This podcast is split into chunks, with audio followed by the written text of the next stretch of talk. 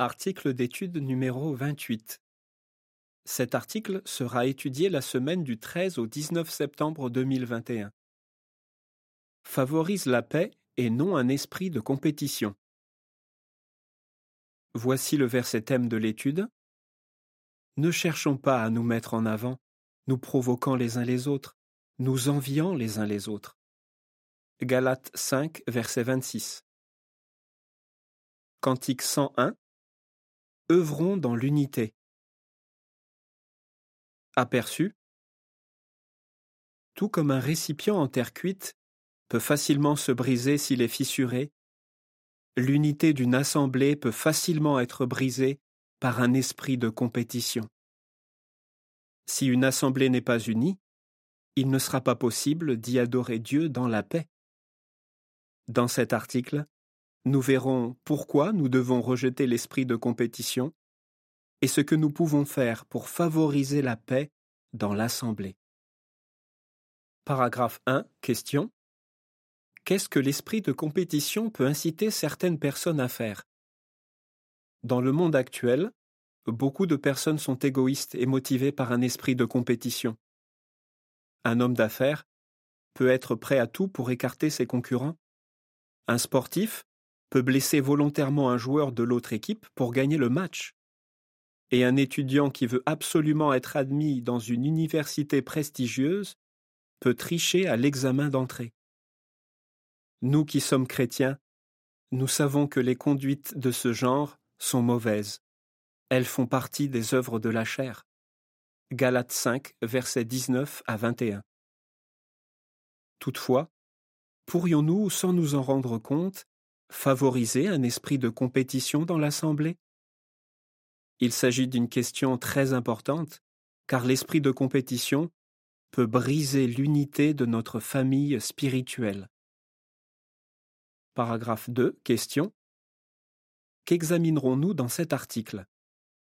Dans cet article, nous parlerons d'un mauvais désir et d'un défaut qui pourraient nous pousser à vouloir paraître meilleurs que nos frères et sœurs. Nous nous arrêterons également sur le bel exemple de serviteurs de Jéhovah du passé qui ne sont pas tombés dans ce piège. Mais d'abord, nous allons voir comment nous pouvons analyser nos mobiles. Analyse des mobiles. Paragraphe 3. Question. Quelles questions devrions-nous nous poser? Il est bien de temps en temps d'analyser nos mobiles. Pour cela, nous pourrions nous demander Est-ce que je mesure ma valeur en me comparant aux autres? Ce qui me motive, est-ce que c'est le désir d'être le meilleur en tout? Ou d'être meilleur que tel frère ou telle sœur? Ou alors, est-ce que je veux tout simplement donner ce que j'ai de meilleur à Jéhovah? Pourquoi devrions-nous nous poser ces questions? Voyons ce que dit la Bible à ce sujet. Paragraphe 4. Question. Comme l'indique Galates 6, versets 3 et 4, pourquoi ne devons-nous pas nous comparer aux autres? La Bible nous déconseille de nous comparer aux autres. Nous lisons en Galates 6, versets 3 et 4 Si quelqu'un se croit important alors qu'il n'est rien, il se trompe lui-même. Mais que chacun examine ses propres actions, et alors il aura de quoi se réjouir par rapport à lui seul et non en se comparant à quelqu'un d'autre. Pourquoi devons-nous éviter de nous comparer aux autres? Parce que soit nous penserons que nous sommes plus doués qu'eux, et nous deviendrons orgueilleux, soit nous nous jugerons durement, et nous nous découragerons. Dans un cas comme dans l'autre, nous ne penserons pas de manière équilibrée. Katerina, qui vit en Grèce, confie j'avais l'habitude de me comparer à des sœurs que je trouvais plus jolies que moi, qui prêchaient mieux que moi, et qui se faisaient plus facilement des amis que moi. Du coup, j'avais l'impression que je ne valais rien. La note ajoute Les prénoms ont été changés. Fin de la note. Rappelons-nous que si Jéhovah nous a attirés à lui, ce n'est pas parce que nous sommes beaux, que nous nous exprimons bien ou que beaucoup nous apprécient, mais parce que nous l'aimons et que nous obéissons à son Fils. Paragraphe 5. Question. Qu'apprends-tu du témoignage de Yon Nous pourrions nous poser cette autre question. Suis-je connu pour favoriser la paix ou suis-je souvent en désaccord avec les autres? Considérons le témoignage de Yon, un ancien de Corée du Sud. À une époque, il considérait les autres anciens de son assemblée comme des rivaux. Il explique Je critiquais constamment ses frères, et je n'étais jamais d'accord avec eux. Et il reconnaît Par mon comportement, j'ai créé des divisions dans l'assemblée. Des amis l'ont aidé à comprendre qu'il avait une mauvaise attitude. Il a fait les changements nécessaires, et aujourd'hui, il est un ancien très apprécié. Si nous constatons que nous avons tendance à favoriser un esprit de compétition plutôt que la paix, nous devons agir rapidement. Ne te mets pas en avant et ne sois pas envieux. Paragraphe 6. Question. D'après Galates 5, verset 26, qu'est-ce qui peut nous amener à entrer en compétition avec les autres? Nous lisons en Galates 5, verset 26 Ne cherchons pas à nous mettre en avant, nous provoquant les uns les autres, nous enviant les uns les autres. Quels mauvais désirs et quels défauts peuvent nous amener à nous provoquer les uns les autres, autrement dit à entrer en rivalité ou en compétition les uns avec les autres? Le désir de se mettre en avant et l'envie. Une personne qui cherche à se mettre en avant est orgueilleuse et égoïste. Une personne envieuse, pour sa part, aimerait avoir ce que les autres ont et peut même aller jusqu'à vouloir les en priver. L'envie est donc une forme de haine. Fuyons ces mauvais traits de personnalité comme la peste. Paragraphe 7. Question. Quels dégâts peuvent causer le désir de se mettre en avant et l'envie illustre par une comparaison. Le désir de se mettre en avant et l'envie peuvent être comparés à des impuretés dans le carburant qui alimente les moteurs d'un avion. L'avion dont le carburant est ainsi pollué réussira peut-être à décoller, mais avec le temps, les impuretés vont boucher les conduites et les moteurs vont perdre de la puissance. Au moment de l'atterrissage, l'avion risque alors de s'écraser. De la même façon, une personne qui sert Jéhovah depuis un certain temps va au désastre si elle est motivée par le désir de se mettre en avant et l'envie. Elle arrêtera de servir Jéhovah, elle se causera du tort à elle-même et elle fera du mal aux autres. Comment pouvons-nous nous débarrasser de ces mauvais traits de personnalité? Paragraphe 8. Question. Comment pouvons-nous lutter contre le désir de nous mettre en avant? Pour lutter contre le désir de nous mettre en avant, nous devons appliquer ce conseil que Paul a donné aux Philippiens. Ne faites rien par esprit de dispute, ni par désir de vous mettre en avant, mais avec humilité, considérez les autres comme supérieurs à vous. Philippiens 2, verset 3. Si nous considérons les autres comme supérieurs à nous, nous n'entrerons pas en compétition avec ceux qui ont de plus grandes capacités que nous.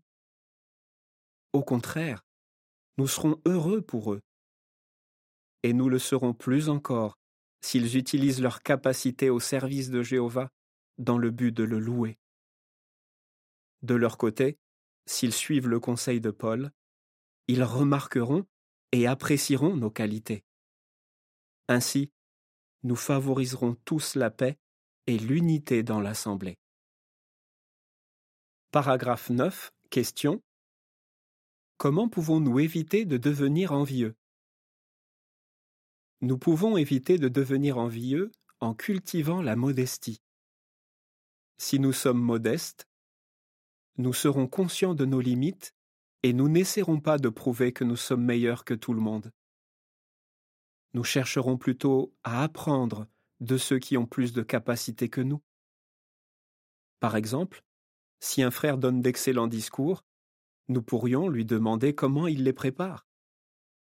Si une sœur cuisine bien, pourquoi ne pas lui demander des astuces? Et si un jeune chrétien a du mal à se faire des amis, il peut demander conseil à quelqu'un qui a le contact facile. Ainsi, nous rejetterons l'envie et nous renforcerons nos capacités. Tire leçon d'exemples bibliques. Paragraphe 10. Question. À quelle situation Gédéon a-t-il dû faire face? Parlons brièvement d'une situation délicate à laquelle Gédéon, qui était de la tribu de Manassé, a dû faire face. Grâce à l'aide de Jéhovah, lui et ses trois cents hommes avaient remporté une victoire remarquable, dont ils auraient pu s'enorgueillir.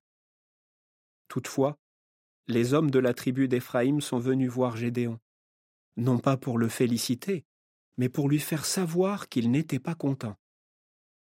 Visiblement, ils avaient été blessés dans leur amour-propre parce que Gédéon ne les avait pas invités dès le départ à se joindre à lui pour combattre les ennemis de Dieu. Ils voulaient tellement défendre l'honneur de leur tribu qu'ils sont passés à côté du plus important. Gédéon venait d'honorer le nom de Dieu et de protéger son peuple. Paragraphe 11. Question. Comment Gédéon a-t-il réagi aux reproches des Éphraïmites? Avec humilité, Gédéon a répondu aux Éphraïmites ce que j'ai fait n'est rien en comparaison de ce que vous avez accompli. Puis il leur a rappelé les grandes victoires que Jéhovah leur avait accordées et qui étaient une preuve de sa bénédiction. Après cette réponse, ils se calmèrent, dit la Bible. Juge 8, versets 2 et 3. Gédéon a réagi avec humilité en minimisant volontairement son rôle pour préserver la paix au sein du peuple de Dieu. Paragraphe 12. Question. Qu'apprenons-nous de l'attitude des Éphraïmites et de celle de Gédéon? Quelles leçons pouvons-nous tirer de ce récit? L'attitude des Éphraïmites nous rappelle que le plus important n'est pas de défendre notre honneur, mais d'honorer Jéhovah. Et si tu es chef de famille ou ancien, que peux-tu apprendre de l'attitude de Gédéon? Si quelqu'un prend mal une chose que tu as faite, tu dois essayer de voir la situation de son point de vue. Tu peux aussi le féliciter pour ce qu'il fait de bien. Cela te demandera beaucoup d'humilité, surtout s'il n'a manifestement pas raison. Mais il est bien plus important de préserver la paix que de prouver que tu as raison. Voici ce que dit la légende de l'illustration associée au paragraphe 10 à 12. Gédéon a préservé la paix avec les Éphraïmites en faisant preuve d'humilité. Paragraphe 13. Question. Quelle situation difficile Anne a-t-elle vécue et comment l'a-t-elle surmontée? Examinons maintenant l'exemple d'Anne. Son mari, un lévite qui s'appelait Elkana, l'aimait tendrement. Mais il avait une autre femme, Penina. Il aimait Anne plus que Penina, mais Penina avait des enfants, alors qu'Anne n'en avait pas. Et Penina n'arrêtait pas de se moquer d'Anne. Comment Anne vivait-elle la situation? Elle pleurait et ne mangeait pas tellement elle était découragée. 1 Samuel 1, versets 2, 6 et 7. La Bible ne dit pas qu'Anne ait essayé de se venger de Penina d'une façon ou d'une autre. Elle dit au contraire qu'elle a ouvert son cœur à Jéhovah et qu'elle lui a fait confiance en laissant les choses entre ses mains. Penina a-t-elle changé de comportement? Nous ne le savons pas. Mais ce que nous savons, c'est qu'Anne a retrouvé sa paix intérieure. La tristesse disparut de son visage. 1 Samuel 1, versets 10 et 18. Paragraphe 14. Question. Qu'apprenons-nous de l'exemple d'Anne? Qu'apprenons-nous de l'exemple d'Anne? Si quelqu'un essaie d'entrer en compétition avec toi, ta réaction peut faire toute la différence. Tu n'es pas obligé de te laisser entraîner dans ce conflit. Plutôt que de rendre le mal pour le mal, efforce-toi de faire la paix avec ton compagnon. Même s'il ne réagit pas favorablement, tu garderas ta paix intérieure. Voici ce que dit la légende de l'illustration associée aux paragraphes 13 et 14. Anne a retrouvé sa paix intérieure en comptant sur Jéhovah pour régler la situation. Paragraphe 15. Question. Quel point commun Apollos et Paul avaient-ils? Considérons pour finir l'exemple d'Apollos et de Paul. Ils avaient tous les deux une très bonne connaissance des Écritures, ils étaient tous les deux connus pour être d'excellents enseignants, et ils avaient tous les deux fait de nombreux disciples. Mais ni l'un ni l'autre ne se considéraient comme des rivaux. Paragraphe 16. Question. Que sait-on sur Apollos? Apollos était originaire d'Alexandrie, l'un des plus grands foyers culturels de l'époque. C'était apparemment un orateur brillant, et il connaissait bien les Écritures. Acte 18, verset 24. Pendant son séjour à Corinthe, certains frères et sœurs de cette ville ont clairement fait savoir qu'ils le préféraient à d'autres frères, dont Paul. Mais était-ce Apollos qui créait ces divisions? On ne peut pas imaginer cela de lui. D'ailleurs, après qu'Apollos a quitté Corinthe, Paul lui a un jour demandé d'y retourner. Il ne l'aurait jamais fait s'il pensait qu'Apollos était à l'origine des divisions qui existaient dans l'Assemblée. Apollos utilisait ses talents d'une bonne façon. Il s'en servait pour proclamer la bonne nouvelle et fortifier ses frères. Nous pouvons également être sûrs qu'il était humble. Par exemple, la Bible ne dit pas qu'il se soit vexé quand Aquilas et Priscille lui ont expliqué plus précisément les enseignements de Dieu. Acte 18, versets 24 à 28. Paragraphe 17. Question. Comment Paul a-t-il favorisé la paix? Paul était conscient de tout le bon travail qu'Apollos accomplissait, mais l'idée qu'Apollos puisse être plus apprécié que lui ne l'inquiétait pas. Il était humble, modeste et raisonnable, et les conseils qu'il a donnés à l'Assemblée de Corinthe en témoignent. Plutôt que d'être flatté par ceux qui disaient Moi j'appartiens à Paul, il a dirigé l'attention de ses frères et sœurs vers Jéhovah et Jésus. 1 Corinthiens 3, versets 3 à 6.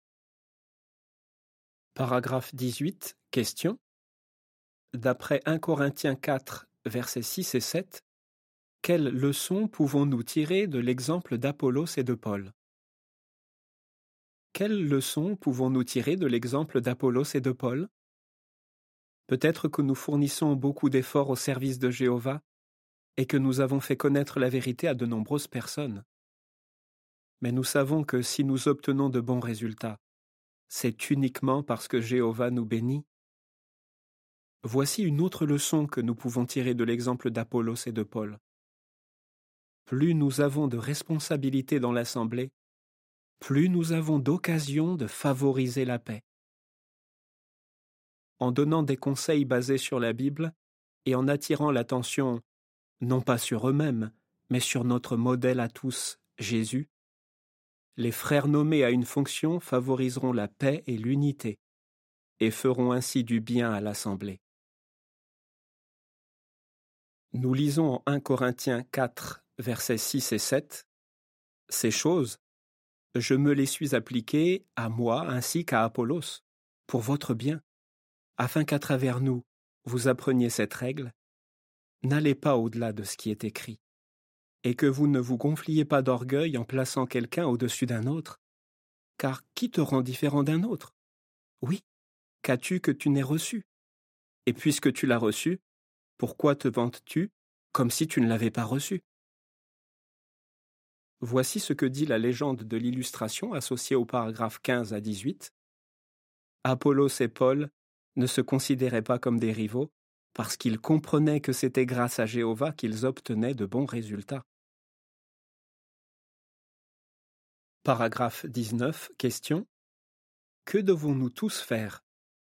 Voir aussi l'encadrer veille à ne pas favoriser un esprit de compétition. Jéhovah a donné à chacun de nous certaines capacités. Utilisons-les donc en nous servant les uns les autres. 1 Pierre 4, verset 10. Nous avons peut-être l'impression que, personnellement, nous n'avons pas grand-chose à apporter mais de petits actes qui contribuent à l'unité sont comme de petits points de couture qui assemblent les différentes parties d'un vêtement. Alors, n'essayons pas de paraître meilleurs que les autres, luttons vigoureusement contre cette tendance, et soyons déterminés à favoriser la paix et l'unité de l'Assemblée. Voici ce que dit l'encadré intitulé veille à ne pas favoriser un esprit de compétition. Nous pourrions, sans le vouloir, favoriser un esprit de compétition dans l'Assemblée? Comment? Par exemple en disant de quelqu'un qu'il est le meilleur orateur, qu'il donne les meilleurs commentaires ou qu'il est le pionnier qui obtient les meilleurs résultats. Ou encore en comparant un ancien avec un autre ancien que nous apprécions particulièrement. Mais les anciens restent des humains si l'un d'eux constate qu'on le compare constamment à un autre, il risque de considérer son frère comme un rival. Si cela arrivait, l'Assemblée en souffrirait. Que répondrais-tu? Pourquoi devons-nous analyser nos mobiles? Quel comportement risquerait de favoriser un esprit de compétition? Qu'as-tu appris des exemples de Gédéon, d'Anne, d'Apollos, et de Paul? Cantique 80 Goûtez et voyez que Jéhovah est bon. Fin de l'article.